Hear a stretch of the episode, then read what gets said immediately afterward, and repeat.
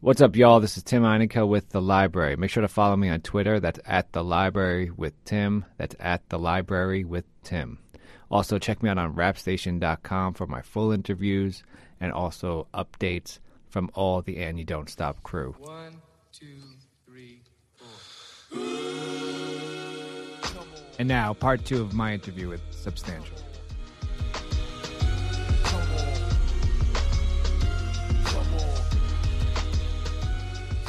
So actually, I, I continue with the album. Um, Home is where the art is. Uh, it starts with uh, the first track is Spilled Milk. Come on. Yo, man, it's hard when you see more bills than checks. That's why I push your ex people wheels, no flex. While I write day and night just to deal with stress. Walk these DMV streets like I'm still the best. Even though I got an overdrawn account waiting on collab. And then the last track is it ends with uh, Grateful. Yeah, uh huh, yeah, yeah.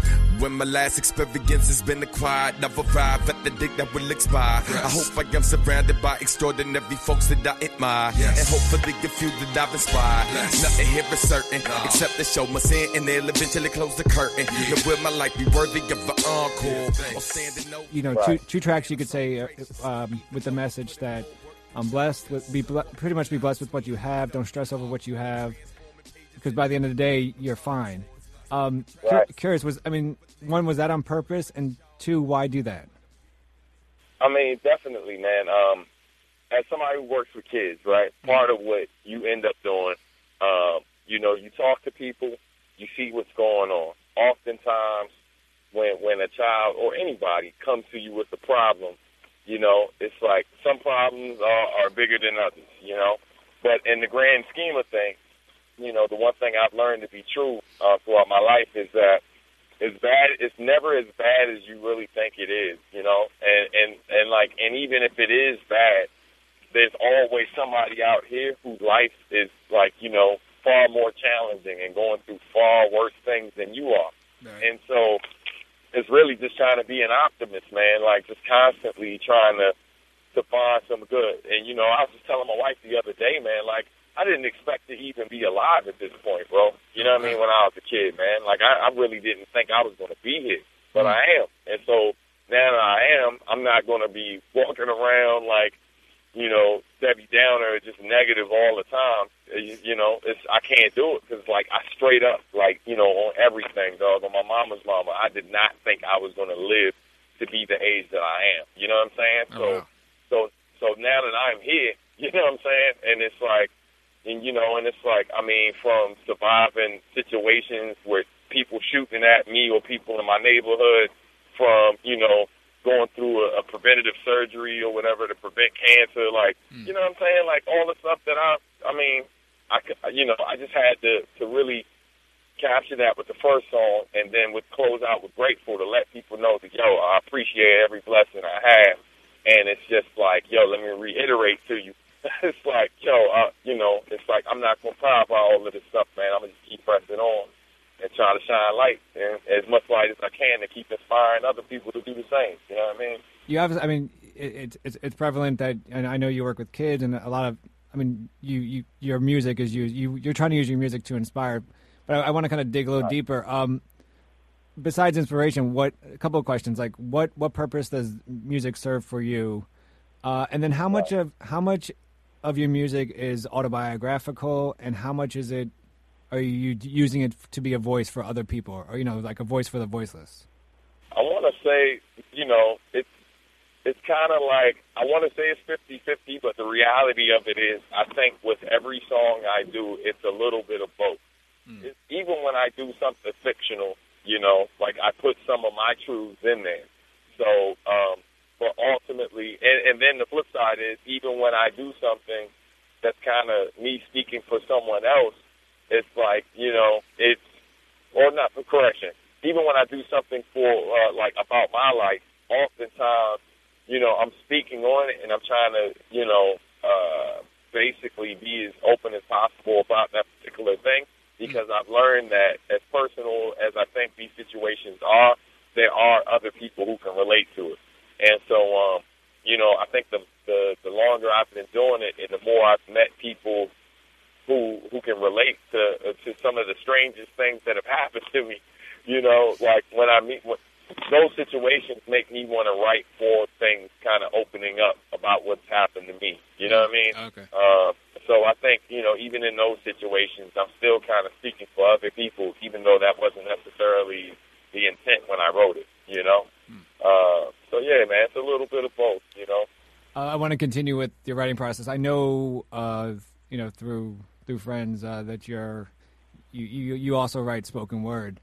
Um, Right. so and I and I and I and I've seen I haven't been to a show, but I've definitely seen you know uh, online shows that you you know cut the beat and you've done a cappella. Average individual. Think I graduated from the Xavier Institute for School of Hard Knocks, where I took my classes, where I got my master of ceremony tactics. My righteous teachers taught me to make only classics. You may know me as this educator and a vocalist, but who the hell you know's a team player and a soloist? Can dress to impress, but I'm fly when I'm playing too thorough. If I quit, you would hire me again. So fire them if they lame. I've come for what's mine. Work around the clock. I can keep up with the time. Since elementary, I flip the dub from a dime. While they get the pink slip, I get the W9.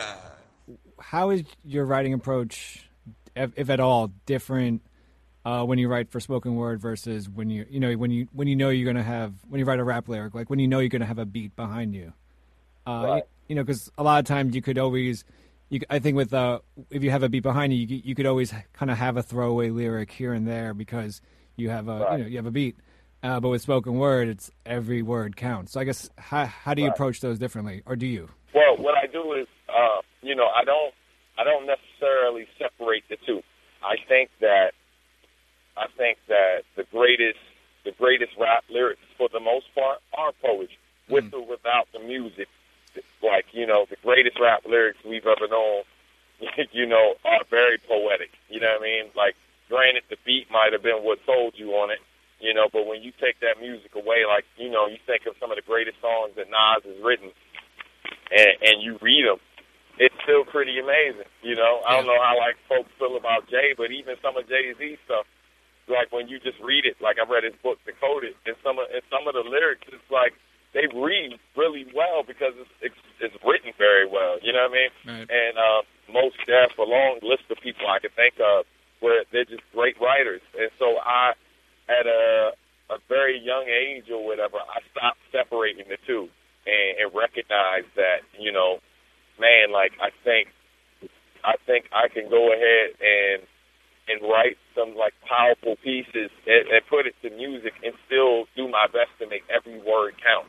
You know, now everything might not be as clever or or be about oohs and ahs, but I still make sure that I like in those moments, you know, it's like it's not necessarily filler. I just make sure I make a statement that resonates. You know what I mean? Mm. So this might not have been the creative thing to say in this particular place, or the flow might not have been the illest thing you've ever heard, but this particular statement needed to be made.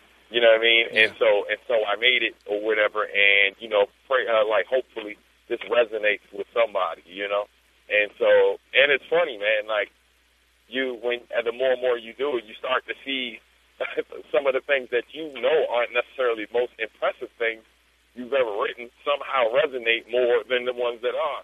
uh, You know, and so yeah, I think I think you know I so I think that was really the best approach for me. It was just to treat this writing, you know, like to treat like the rhymes I was writing more like poetry, and that's when I kind of strayed a little away. You know, I still write about a battle rhyme here and there, but I kind of strayed away from uh, trying to quote unquote convince every the world I was the best rapper ever, and, and focus more on like, man, how can I just write words and, and uh, really and messages that really resonate with the people. You know what I mean? Right.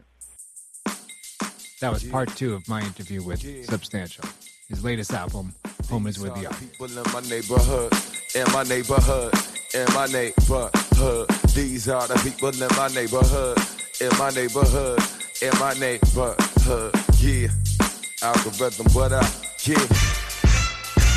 Come on. Things ain't what they seem. You don't know who to believe. From the preachers to thieves, you better watch out. Man. They wanna get what you got, wanna be what they not. They don't know when to stop. You better watch out. Man. On the prize. Wanna slice slice of the pie. Got her eyes on the prize, you better watch out now. Tell them one more again, you better watch out listen. now. Watch out for any half-man Muslims or part-time Christian. Door-to-door Jehovah Witness on a mission. Watch out for the carry-out cat.